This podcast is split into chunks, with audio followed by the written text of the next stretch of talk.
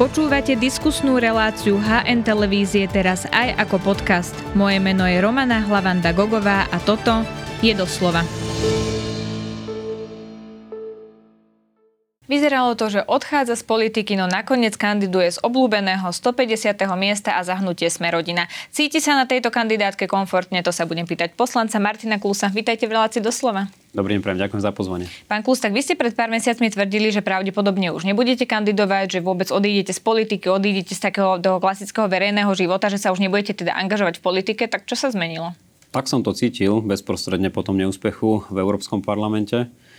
A priznávam, že ešte posledný týždeň, predtým ako sa mali zverejniť e, kandidátky, som nad tým seriózne uvažoval, že to tak bude.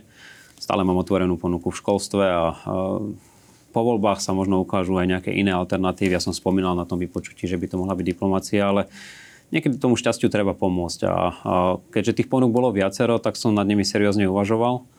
A vyšlo mi to tak, že práve tá 150 v Sme rodina by mohla byť pre mňa najzaujímavejšia aj preto, lebo tam mám pomerne široké pole pôsobnosti v oblasti zahraničnej európskej politiky. Čiže budem robiť to, čo som robil ešte ako tým líder v Saske. Dostaneme sa k tomu, keď hovoríte ponuky, hovoríme politické ponuky na kandidátkach. Áno, presne. Takže nemali ste ponuky v nejakých európskych inštitúciách, lebo to bol ten výrok, ktorý teraz obletel sociálne siete, že ste hovorili, že už nebudete v politike, ale vy ste povedali presne, ak nebudem pokračovať v európskych inštitúciách, tak sa pravdepodobne vrátim na akademickú pôdu, ale alebo sa budem uchádzať o diplomatickú pozíciu. Uh, takže hovorili ste, že nechcete byť viac spájani so slovenskou politikou, takže uh, tieto ponuky neboli európske inštitúcie? diplomatické. A jedna, o ktorej som veril, že by mohla výjsť, ešte v marci tá nevyšla.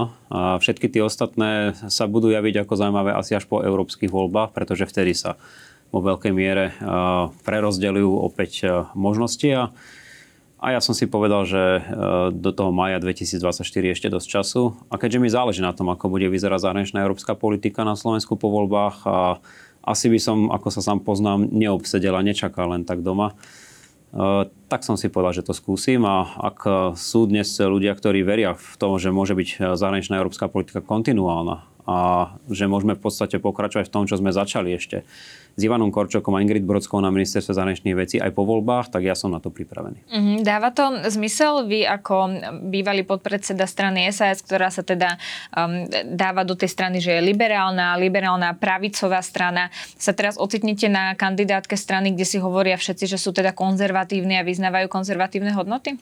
Práve, že nie všetci. Uh, viem o tom, že aj tá kandidátka Sme rodina je pomerne heterogénna. Asi som tam najväčší liberál, to je tiež pravda. A na tom sa nič nemení a preto som bol aj trošku smutný a sklamaný uh, z toho, že mi viacero ľudí uh, hovorilo o tom, že som zradil nejaké hodnoty. Nie, moje hodnoty sú jasné a pevné.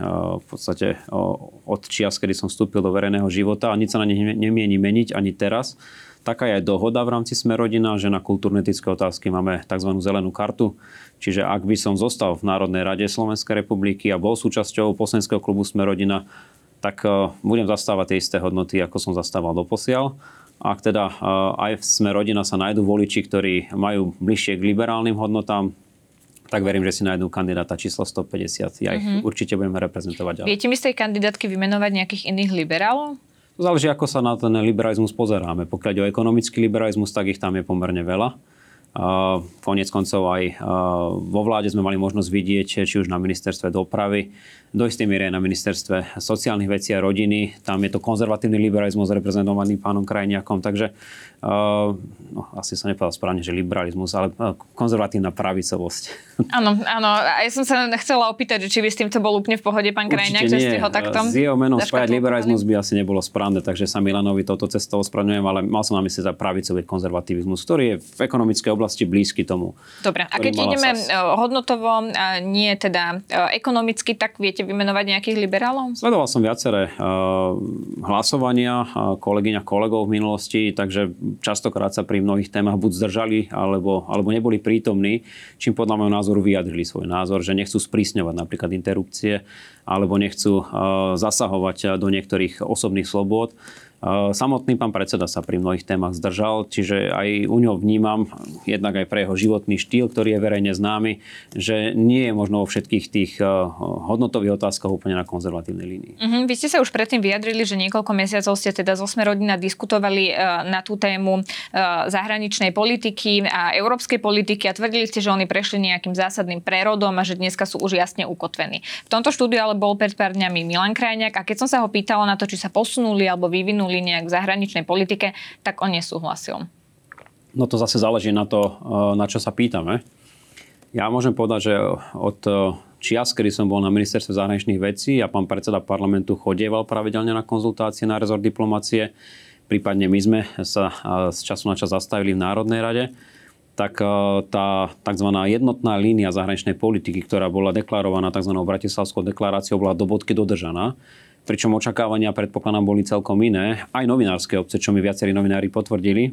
Aj vzhľadom na to, že ešte vo voľbách do Európskeho parlamentu sa strana Smerodina javila skôr ako tá menej európsky orientovaná. O to zvlášť, že bola a stále je súčasťou uh, tzv. európskej rodiny, ktorá to má priamo vo svojej DNA.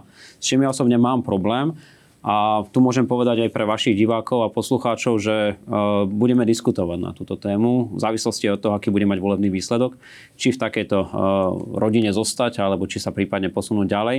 Ale môžem povedať, že všetky vyhlásenia, ja som si naozaj dôsledne naštudoval pána predsedu, boli jasne proeurópske, proatlantické a proukrajinské. A to je pre mňa veľmi dôležité, preto som súhlasil s mojou kandidatúrou, ak hovoríme o posledných troch rokoch. A mojou kandidatúrou a môjim menom na tejto kandidátke dávame voličom istú mieru garancie, že to tak aj zostane. Mm-hmm, čiže vy to rátate nejakú ich zahraničnú politickú orientáciu od tej bratislavskej deklarácie? Pri najmenšom odvtedy som nezachytil jediné zaváhanie, či už samotného predsedu ako druhého najvyššieho ústavného činiteľa, alebo aj ministrov, respektíve poslancov. A to vrátanie niektorých veľmi ťažkých tém, ktoré v Národnej rade boli. Mm-hmm, lebo keď som pánovi Krajňakovi hovorila napríklad, že sa zmenili napríklad vo vnímaní Marie Le Penovej, tak on ma opravil, že to nie je pravda a že v tomto sú e, stále na rovnakej vlne aj s pani Lepenovou. Áno, toto zatiaľ platí, taká je dohoda medzi nami. Čo to znamená rovnaká vlna, to neviem v ich ponímaní, ale fakt je Nepovedal ten... to takto, ja to samozrejme parafrázujem, len teda, že by na tom nič nezmenil, na tom fungovaní, na tom pozývaní pani Lepenovej a podobne. No ukázalo sa v tom 2019 roku, že to možno nebol až taký dobrý nápad, keďže výsledok volieb do Európskeho parlamentu nekopíroval vtedajšie preferencie strany. A možno to do istej miery súviselo aj s tým, že sa táto skupina európskych politikov zúčastnila na predvolebnej kampani. Toto si treba dôsledne rozobrať, ale povedzme si úprimne, toto nie je v tejto chvíli to najdôležitejšie, pokiaľ ide o voľby do Národnej rady Slovenskej republiky. Táto téma sa začne odvíjať od volieb do Národnej rady až po voľby do Európskeho parlamentu. Čiže ja som pripravený na túto diskusiu a budeme sa o nej veľmi otvorene rozprávať najprv vo vnútri strany, respektíve hnutia a potom pokojne aj verejne. Mm-hmm, našla som to vyjadrenie tak, aby som nefabulovala, nefabulovala, nevyvíjali sme sa v tejto téme, stále sme v kontakte s Marie Le Penovou. To mm-hmm. teda povedal na Margo uh, toho, čo sme sa predtým bavili. Uh, keď ale hovoríte o tom, že vy nejak datujete tú ich zahraničnú politiku a tú ich zmenu, tak napriek tomu sa teda, je to pomerne nedávno, čo sa Boris Kolár odfotil s predstaviteľmi nočných vlkov, ktorí teda nejakým spôsobom sympatizujú s Vladimírom Putinom. Toto pre vás nie je červená čiara? To bolo v apríli 2020, pokiaľ si pamätám. Áno. A to bola posledná a takáto aktivita predsedu parlamentu. Vtedy sa strhla sprška kritiky aj zo strany médií. A treba dodať, že aj z rezortu diplomacie sme pánovi predsedovi písali, aby to prehodnotil. Ja som presvedčený o tom a to hovorím úplne vážne, že dnes by už takéto niečo pán predseda neurobil, pretože vnímam jeho jednoznačné postoje najmä v oblasti ukrajinskej vojny a aj na nedávnej návšteve prezidenta Zelenského na Slovensku je vidieť, že aj tá retorika, ktorú má, je, mne príde ďaleko silnejšia, možno ako majú napríklad niektorí predstaviteľ dnešného rezortu diplomácie alebo obrany. A toto si ja na ňom vážim, že v tomto prípade nehrá na lacné politické body ako e, časť slovenskej opozície, osobitne teda radikálni lavičiari alebo radikálni pravičiari, ale ide tou líniou, ktorá je e, dobrá pre národné záujmy Slovenskej republiky, pretože ako povedal na stretnutí s prezidentom Zelenským, oni bojujú aj za našu slobodu. A toto si ja naozaj považujem a som rád, že môžem aj ja byť súčasťou práve takéhoto jednoznačného orientovania sa smerom k prozápadnému, proatlantickému Slovensku. Nechcem sa v tom veľmi motať, aby sme stále nešli okolo toho istého, ale napriek tomu sa ešte opýtam, lebo si spomínam na časy, keď pán Kolár sa nejak neobraňoval alebo nebránil pri pomenovaní extrémna pravica, to súviselo aj s pani Lepenovou, aj pri nočných vlkoch a on tak v jednej diskusnej relácii povedal, že tak sme extrémna pravica. A vy teda hovoríte, že prešli nejakým prerodom a Milan Krajňák v tomto štúdiu vraví, že sa nevyvinuli a neprešli žiadnym prerodom pri zahraničnom politickom smerovaní. Tak mi skúste vysvetliť, či toto dáva zmysel. No mňa áno. Ak hovoríme, že neprešli prerodom, tak áno, stále sú súčasťou európskej rodiny, kde je aj Marin Lepenová. Treba dodať, že aj Marin Lepenová prechádza prerodom, pokiaľ len tam dochádza k zmenám vo vnútri strany, mení sa tam predsedkynia za predsedu. A ja očakávam, že aj táto strana sa vyvinie, lebo aj po Brexite je úplne jasné, že mať tie názory, ktoré mali niektorí predstaviteľe tejto strany predtým, sú neudržateľné. Čiže keď si porovnáme napríklad prezidentskú kandidatúru Marine Le Penovej prvú a tú druhú, tak aj tam vidíme určitý posun z jej strany. Ja sa ju nesnažím za žiadne okolnosti obhajovať, ale je zrejme, že aj tieto politické strany prechádzajú určitým vývojom. Tie výroky, ktoré spomínate, tie odzneli ešte vo voľbách do Európskeho parlamentu, pokiaľ si dobre pamätám, alebo teda v tom okolí roku 2019. Ale ja si myslím, že pre Smer rodina a osobitne aj pre predsedu Národnej rady ako druhého najvyššieho stavného činiteľa práve to, že bol v tejto pozícii, bolo, nechcem to nazvať možno trošku vulgárne, ale výbornou školou, aby, aby pochopili, kde sú vlastne národno-štátne záujmy Slovenskej republiky a to v prípade Ukrajiny vidíme úplne na 100% a v prípade aj európskych tém cítim, že tam bol zásadný posun proti tomu, čo prezentovali ešte z opozície v roku 2019. Pán Krajniak v tomto štúdiu povedal aj to, že Jozef Šimko mal vraj pozitívnu reakciu na to, že budete spolu na jednej kandidátke a mal teda povedať, že ste šikovný človek a máte ukázať, čo viete. Reálne si ale viete predstaviť, že sa môžete ocitnúť v jednom poslaneckom klube s pánom Šimkom? No ak to tak že rozhodne, tak to tak bude, ale predpokladám, že uh, ešte asi prejdeme aj v tomto smere nejakým vývojom, uh, pretože u pána Šimka je zrejme, že ak v minulosti kandidoval za Kotlebov ľudovú stranu naše Slovensko, aj on asi musel prejsť nejakým vývojom, aby uh, mohol dnes kandidovať za sme rodina. A ja predpokladám, že ak tieto voľby dopadnú tak, že bude mať hnutie sme rodina možnosť obsadzovať aj exekutívne pozície, tak vysoko pravdepodobne s ním v Národnej rade sedieť nebudem, pretože ja sa budem skôr uchádzať o exekutívne e, miesto. A, Takže taká bola dohoda? Áno, takáto je dohoda. Môžem povedať celkom otvorene, že aj samotný e, predseda hnutia mi povedal, že si ma vie skôr predstaviť v exekutívnych pozíciách ako, ako v Národnej rade. Ja sám e, aj vzhľadom na to, čo sme sa rozprávali na začiatku, si už ťažko viem predstaviť, že tretie volebné obdobie by som opäť e, skončil v Národnej rade. Nie, že by to nebolo zaujímavé prostredie, naozaj dejú sa tam, ako máte možnosť ako novinári vidieť, veľmi zaujímavé veci dennodenne, ale ja mám pocit, že sa potrebujem niekam posunúť e, a v tej exekutíve mám pocit, že sa mi uh, darilo lepšie naplňať to, kvôli čomu som svojho času do politiky vstupoval. A ste sa bavili o konkrétnostiach? Aká exekutíva by to bola? Toto je ešte veľmi predčasné a samozrejme veľmi záleží na tom, ako voľby dopadnú. Ale je zrejme, že moje smerovanie je jednoznačne buď zahraničná politika, európska politika. Tu je otázka na diskusiu, či napríklad nerozdeliť eh, rezort, tak ako to bolo diskutované ešte v predchádzajúcich voľbách ako to majú nakoniec aj v Českej republike alebo, alebo v Rakúsku. Ja osobne som pripravený na túto diskusiu a viem o tom, že napríklad aj Smer, pardon, hlas v tomto prípade a takisto progresívne Slovensko je skôr za to, že by mohlo dojsť k rozdeleniu tejto agendy, tak eh, tam niekde vidím moje perspektívne možnosti pôsobenia. Keďže... Na funkcii ministra? Je to jedna z alternatív. Ak by vyšli volebné výsledky takto, e, ja by som sa tomu nebránil. Vzhľadom na to, že som už bol štatutárnym zástupcom ministra ako prvý štátny tajomník, tak si viem predstaviť, že by som mohol pokračovať aj v takejto pozícii. Uh-huh. Ostaňme ešte pri pánovi Šimkovi, e, lebo teda reálne sa môže stať, že vy budete fungovať v poslaneckom klube, no minimálne fungujete už na jednej kandidátke. A on teda e, v minulosti bránil výstave proti totalitným režimom, to je už stará známa vec, o tom určite viete. Teraz nedávno zdieľal, alebo teda prezdielával fotku, kde je horiaci Paríž, horiaci Londýn, horiaci Berlín a zase Moskva, ktorá je vysvietená ohňostrojom. Alebo napríklad zdieľal aj fotku e, Zuzany Čaputovej a Michala Šimečku, keď ju pán Šimečka vítal teda v Európskom parlamente. A to bolo tiež prezdielané a bol tam nápis len idiot môže toto voliť. A teraz najnovšie e, zdieľa zase video, kde Viktor Orbán hovorí o tom, že Európska únia je na pokraji bankrotu. Tak No. Aké je byť s takýmto človekom na jednej kandidátke? Nepríde, že ste úplne rozdielni ľudia.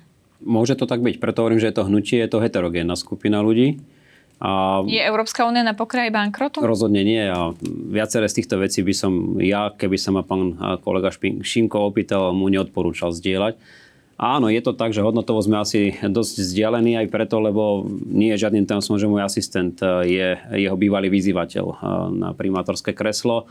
Ja som sám čestným členom hnutia, alebo teda združenia Naša sobota a to malo vyslovene opozičné názory voči vtedajšiemu aj súčasnému primátorovi Rimavskej soboty, ale máme korektný vzťah, dokonca sedíme vedľa seba v Národnej rade, čiže z času na čas si povieme niektoré veci, ktoré by on možno mal vedieť o zahraničnej európskej politike. Ja sa zase pýtam na to, ako sa vyvíja situácia na juhu nášho bansko kraja, čiže tá komunikácia bude musieť byť aj vzhľadom na to, čo všetko ste tu spomenuli, asi ďaleko intenzívnejšia. A pokiaľ naozaj platí, že mám mať lead, ako sa tomu hovorí u nás na pohroni, v rámci zahraničnej európskej politiky, tak potom by sa takéto situácie stávať nemali. Mm, vy ste spomenuli LSNS, z LSNS vyšla republika a viackrát pán Kolár hovoril o tom, že oni vedia hovoriť s každým a vedia rokovať aj z republikou, vedia spolupracovať s republikou. Ja viem, čo hovorí zase v prípade povolebnej spolupráce, ale tej, tej parlamentnej nemal problém aj s touto stranou. Toto pre vás nie je červená čiara? To pre mňa to bola vždy červená čiara. Ako iste viete, ja som o začiatku, ako sa KLSN sa dostal do parlamentu, nikdy nehlasoval za ich návrhy zákonov, už len z principiálnych dôvodov. E, to, že sa e, dohadujú e, v rámci tak fragmentovaného parlamentu, aký máme dnes, na niektorých napríklad technických záležitostiach, či sa otvorí schôdza alebo nie, na podpore niektorých zákonov, to je niečo, s čím ja osobne by som mal problém, ja by som to nerobil, ale zase rozumiem tomu, že pre fungovanie parlamentu je asi nevyhnutné aj s týmito poslancami a poslankyňami počítať Nakoniec e, boli to moji kolegovia a kolegyne ešte v roku 2020, ktorí niektorých z týchto e, poslancov zvolili do vedúcich funkcií vo výboroch. Ja osobne by som za to nikdy nehlasoval. Čiže tam je pomerne rozdielný e, náš názor. Ale čo je pre mňa najpodstatnejšie, to je jednoznačné vymedzenie sa v prípade koaličnej spolupráce do budúcnosti a to rovnako voči strane Republika, ako voči strane Smer. Smer rodina hovorí úplne jasnou rečou, že s týmito stranami do vládnej koalície nepôjde a ja tomu verím a nemám dôvod tomu neveriť, pretože každý, kto bol v minulosti v koalícii s Robertom Ficom, tak e, politicky skončil. A som presvedčený o tom, že to tak bude aj v prípade tých politických strán, ktoré by sa, nedaj Bože, ulakomili na takéto niečo po voľbách v septembri. No a v prípade týchto e, pravicových radikálov, ktorí zišli zo strany, ktorá e, sa vyžívala v neonacistickej symbolike, tak tam si to pochopiteľne neviem predstaviť vôbec. Čiže v mojom prípade by to bolo jasné takejto koalícii by som ja nikdy nepôsobil, ani ako poslanec, už vôbec nie v exekutíve. Viacerí komentátori o tejto vašej kandidatúre hovoria, že je to istý spôsob, ako získať funkciu, ako získať miesto, že ste si proste vypočítali, že je lepšie kandidovať za sme rodina, pretože tam máte väčšiu šancu prekruškovať sa, dostať sa do parlamentu, dostať sa do exekutívy, ako ste vypovedali, ako napríklad v prípade demokratov, kde je otázne, že sa vôbec dostanú do parlamentu. Tak je to tak? No samozrejme, že som si zvážil všetky pre proti, keď som sa rozhodoval pre túto kandidatúru. Ale ako hovorím, ten primárny dôvod je, eh, že tu bola nejaká niekoľkoročná spolupráca medzi eh, mnou osob, ako osobne, ako štátnym tajomníkom a pánom predsedom parlamentu a že vidím, že tam naozaj eh, je pomerne veľký súlad v posledných rokoch. No a to, že je to miesto 150, že je tam pomerne veľká pravdepodobnosť, že sa sme rodina dostane do parlamentu a že je to aj pomerne veľká pravdepodobnosť, že bude súčasťou budúcej vlády, no tak to samozrejme sú už také pragmatické rozhodnutia, ktoré každý z nás si musí niesť so sebou. A ja som ich vyhodnotil tak, že ak by to tak mohlo byť a mohol by som napomôcť tomu, čo som spomínal na začiatku, a teda kontinuite našej zahraničnej európskej politiky, no tak samozrejme aj to bol jeden z dôvodov, prečo som sa rozhodol práve pre túto politickú stranu, respektíve hnutie a pre toto konkrétne miesto. Kto je čitateľnejší nejakej zahranično-politickej orientácii, smerovaní vo vyjadreniach a vo svojich názoroch? Boris Kolár alebo Richard Sulik? No pre mňa jednoznačne Boris Kolár posledné tri roky v čase, keď Boris Kolár chodil k nám na konzultácie, naozaj dôsledne zvažoval každé jedno slovo, ktoré povie na svojich zahraničných prijatiach, či už e, v Národnej rade Slovenskej republiky, alebo keď cestoval. Tak v tom istom čase Richard Sulík hovoril o tom, že Krím zostane navždy ruský. Hovoril o tom, že e, budeme platiť rublami v čase, keď to Vladimír Putin požadoval, a to už bolo po začatí vojny to boli pre nás veľmi ťažké chvíle s Ivanom Korčokom a môžem povedať, že ja mám stále veľké pochybnosti o tom, čo si skutočne e, predseda strany Sloboda a Solidarita myslí o zahraničnej aj európskej politike. Čiže v tomto smere paradoxne ja som eh, v ďaleko komfortnejšej situácii, ako som bol ako štátny tajomník rezortu diplomácie, kde náš minister hospodárstva dával niektoré vyhlásenia, na ktorými zostával rozum stať. On to potom korigoval tie vyhlásenia o Kryme, myslím, že hovoril, že to myslí tak, že Rusi z toho Krymu nikdy neodídu a snažil sa to potom nejak ukorigovať, ale vieme, že Richard Sulik viac, viackrát musel korigovať svoje vyjadrenia. Posuňme sa trošku uh, od tejto témy k inej, pretože na štyrikrát sa nepodarilo otvoriť mimoriadnu schôdzu Národnej rady, kde mali odvolávať Borisa Kolára. Je v poriadku, keď predsedom parlamentu je niekto, kto sa verejne prizná, že fyzicky napadol jednu zo svojich partneriek? No, treba dodať aj to B, a teda, že o, zároveň hovoril o tom, že bolo v ohrození jeho dieťa. Skúste mi na to A najprv odpovedať. Ja neviem byť sudcom v tejto záležitosti. Ak by sme mali politickú kultúru, ktorá je štandardná napríklad pre škandinávske krajiny, tak pochopiteľne by takáto situácia nemohla ani len nastať. No nemali by sme sa tam posunúť? No ja by som bol za, samozrejme, ale potom si treba dodať aj niektoré ďalšie veci a teda prečo napríklad pani Richterová tri mesiace pred voľbami zverejňuje takéto informácie. Ja mám pocit, že to je jednoznačne e, štvavá politická kampaň, e, ktorá má za cieľ zlikvidovať e, stranu, respektíve hnutie a v tomto prípade aj osobu pána predsedu. Nechcem sa v tomto prípade naozaj dostať do role nejakého obhajcu. Ja by som osobne také výroky nikdy nemohol povedať, lebo by som nikdy na ženu nesiahol a odsudzujem akékoľvek násilie na ženách. Na druhej strane, ak naozaj ide o ochranu nám blízkych osôb, tak ťažko povedať, čo sa tam vlastne odohralo. No lebo faktom je asi len to, na čom sa zhodujú dvaja a ostatné nevieme, ako bolo, lebo na tom sa nezhodujú a teda faktom je, že prebehlo to fyzické násilie, že tam boli nejaké facky, na tom sa zhoduje aj pani Richterová, aj pán Kolár. Preto tá moja otázka, či predsedom parlamentu má byť niekto, kto fyzicky zautočil na ženu, na človeka, na hoci koho. Viete, mne nejde do hlavy hlavne to, že keď pani Richterová e, toto všetko zažívala, tak prečo pre pána kráľa mala ďalšie dieťa s pánom predsedom parlamentu? To je... Máme sa takéto niečo pýtať, rovnako to môžeme otočiť a pýtať sa, prečo pán Kolár s ňou mal ďalšie dieťa, keď teda tvrdil, že ubližila fyzicky ich synovi, nie? To je tá istá otázka, áno, súhlasím s vami. Preto je to celé zvláštne a hovorím, vôbec e, mi nepríde náhodné, že sa to objavilo 3 mesiace pred voľbami. Ale áno, súhlasím s vami, že je to legitimná diskusia a keď mali niektorí poslanci potrebujú eh, ju rozdiskutovať, eh, tak chceli otvoriť schôdzu, nepodarilo sa to. Nemal odstúpiť?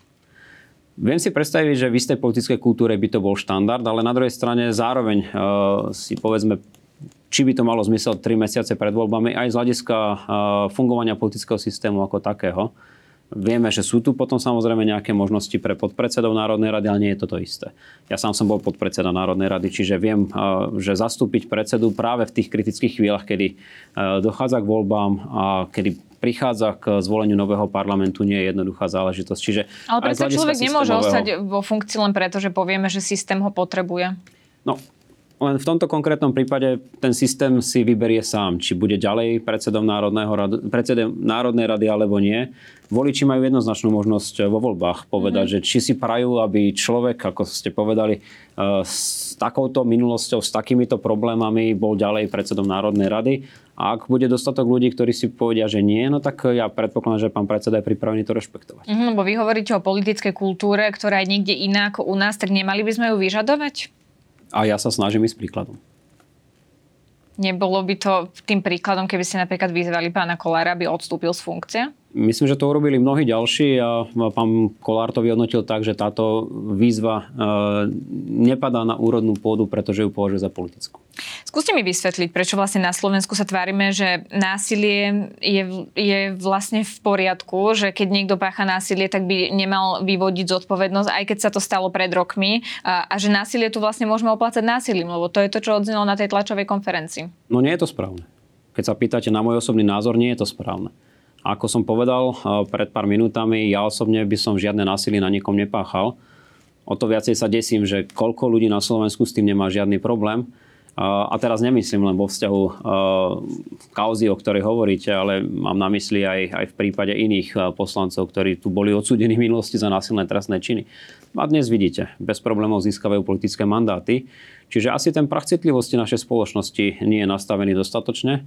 A každý národ má taký parlament, aký si zvolí. Takže keď tam potom máme napríklad tento typ osob, osôb a osobností, tak, tak potom je to vôľa našich občanov a my ju musíme rešpektovať. On na tej tlačovej konferencii povedal, aj keby ktokoľvek toto urobil aj dnes, tak sa neudržím a tých pár faciek si zaslúžim. Museli ste prehodnocovať po tej tlačovej konferencii, či budete za sme rodina kandidovať? No, nerad som to počúval, nebudem vám klamať. Na druhej strane, ja som sa s pánom predsedom veľmi dôsledne rozprával o tom, že čo všetko sa tam udialo a aké boli jeho dôvody. Jeho verziu poznám a verziu pani Richterovej nie. Ja nechcem byť e, v roli arbitra a snažil som sa na to pozerať očami e, otca štyroch detí a asi by som e, mala ja veľký problém vidieť, že ubližuje niekto môjmu dieťaťu, ale pravdepodobne by som to neriešil takýmto spôsobom, už vôbec nie, že by som potom z toho robil politickú kauzu, ako je to v prípade matky jedného z detí pána Kolára. Posuňme sa ešte ďalej, pretože uh, začína summit NATO, dvojdňový summit NATO, ktorý by mal byť dôležitý najmä teda pre Ukrajinu, ale celkovo aj kvôli ďalším bezpečnostným otázkam, práve preto, že za našimi hranicami uh, je tu už viac ako 500 dní vojna. Aký by mal byť postoj Slovenska na tomto samite? Jednoznačne Ukrajina patrí do Severoatlantickej aliancie. Uh, nikto nehovorí, že to bude zajtra. Možno to nebude ani o 5, možno o 10 rokov to všetko záleží od toho, aký bude ďalší vývoj vojny, pretože aliancia je zodpovedná a nepríjma medzi seba krajiny, ktoré sú vo vojnovom konflikte. Ale treba dať Ukrajine jednoznačnú perspektívu, že do Severoatlantickej aliancie patrí. A je to tak v prospech Slovenskej republiky, pretože na teraz jedinou hranicou Slovenska, kde nemáme členský štát Severoatlantickej aliancie je práve hranica s Ukrajinou. A ak by Ukrajina bola súčasťou Severoatlantickej aliancie, tak sa môžeme cítiť o mnoho bezpečnejšie. A zároveň je to tak dobré aj preto, lebo keď je na nejakom území garantovaná bezpečnosť, tak ako to predpokladá Severoatlantická zmluva, a teda kolektívna bezpečnosť všetkých členských štátov, tak potom je ďaleko väčšia perspektíva, že e, sa bude e, takáto krajina vyvíjať e, smerom k vyššej miere prosperity a životnej úrovne svojich obyvateľov. A to je opäť v prospech Slovenska, pretože keď sa darí susedovi, bude sa dariť aj nám. A Ukrajina je veľký trh a ja si viem predstaviť, že najmä východnému Slovensku by veľmi prospelo, ak by Ukrajina bola jedného dňa nielen členským štátom Severoatlantickej aliancie, ale predpokladám, že následne aj Európskej únie. To by bola veľmi dobrá správa pre nás všetkých. Ešte nepoznáme nejaké jednoznačné stanovisko e, USA. Ako sa na to pozeráte, že sú v tomto e, ako keby ešte nejednoznační? Sú opatrní. Do istej miery si myslím, že tá opatrnosť už súvisí aj s tým, že sa blížia prezidentské primárky a následne teda prezidentské voľby. Vieme o tom, že aj v Senáte alebo v kongrese všeobecne sú takí, ktorí nie sú úplne nadšení už zo súčasnej podpory Spojených štátov amerických smerom k Ukrajine. Takže musia opatrne našlapovať. Na druhej strane si uvedomujú presne to, čo som povedal pred chvíľočkou, a teda, že bezpečná Ukrajina je v záujme nás všetkých. A držať Rusko čo najďalej od e, strednej a západnej Európy je jednoznačne cieľom aj Spojených štátov amerických. Ešte záverečná otázka, pretože tu máme aj Švédsko, ktoré čaká na vstup do Severoatlantickej aliancie. E, vieme, aký je postoj Turecka, vieme, aký je postoj Maďarska. E, rozumiete tým dôvodom, prečo Maďarsko posunulo hlasovanie o tom, či Švédsko môže vstúpiť do NATO až na jeseň? Nie, nerozumiem tomu. A bol som v tom, že Maďarsko dodrží slovo, ktoré dalo a teda, že už dávnejšie malo byť odsúhlasené to, že Švedsko bude členským štátom Severoatlantickej aliancie. Je to podľa môjho názoru ďalšia z politických hier Viktora Orbána, ktorá je na nesprávnom mieste a ešte aj najvyššie v nesprávnom čase. Predpokladám, že tým chce tak trošku pomôcť prezidentovi Erdoganovi, aby v tom nebol sám. Ale aj v prípade Turecka som mal pocit, že po prezidentských voľbách dôjde k istému uvoľneniu a že naozaj Švedsko bude eh, ratifikované aj v tureckom parlamente ešte v priebehu tohto roka. Je mi úprimne ľúto, že sa tak zatiaľ nestalo. Tak uvidíme, ako to dopadne. Budeme to sledovať aj celý summit NATO. Ďakujem veľmi pekne, že ste si na nás našli čas. To bol nezaradený poslanec Martin Klus. Ďakujem pekne za pozvanie a pekný zvyšok dňa prajem.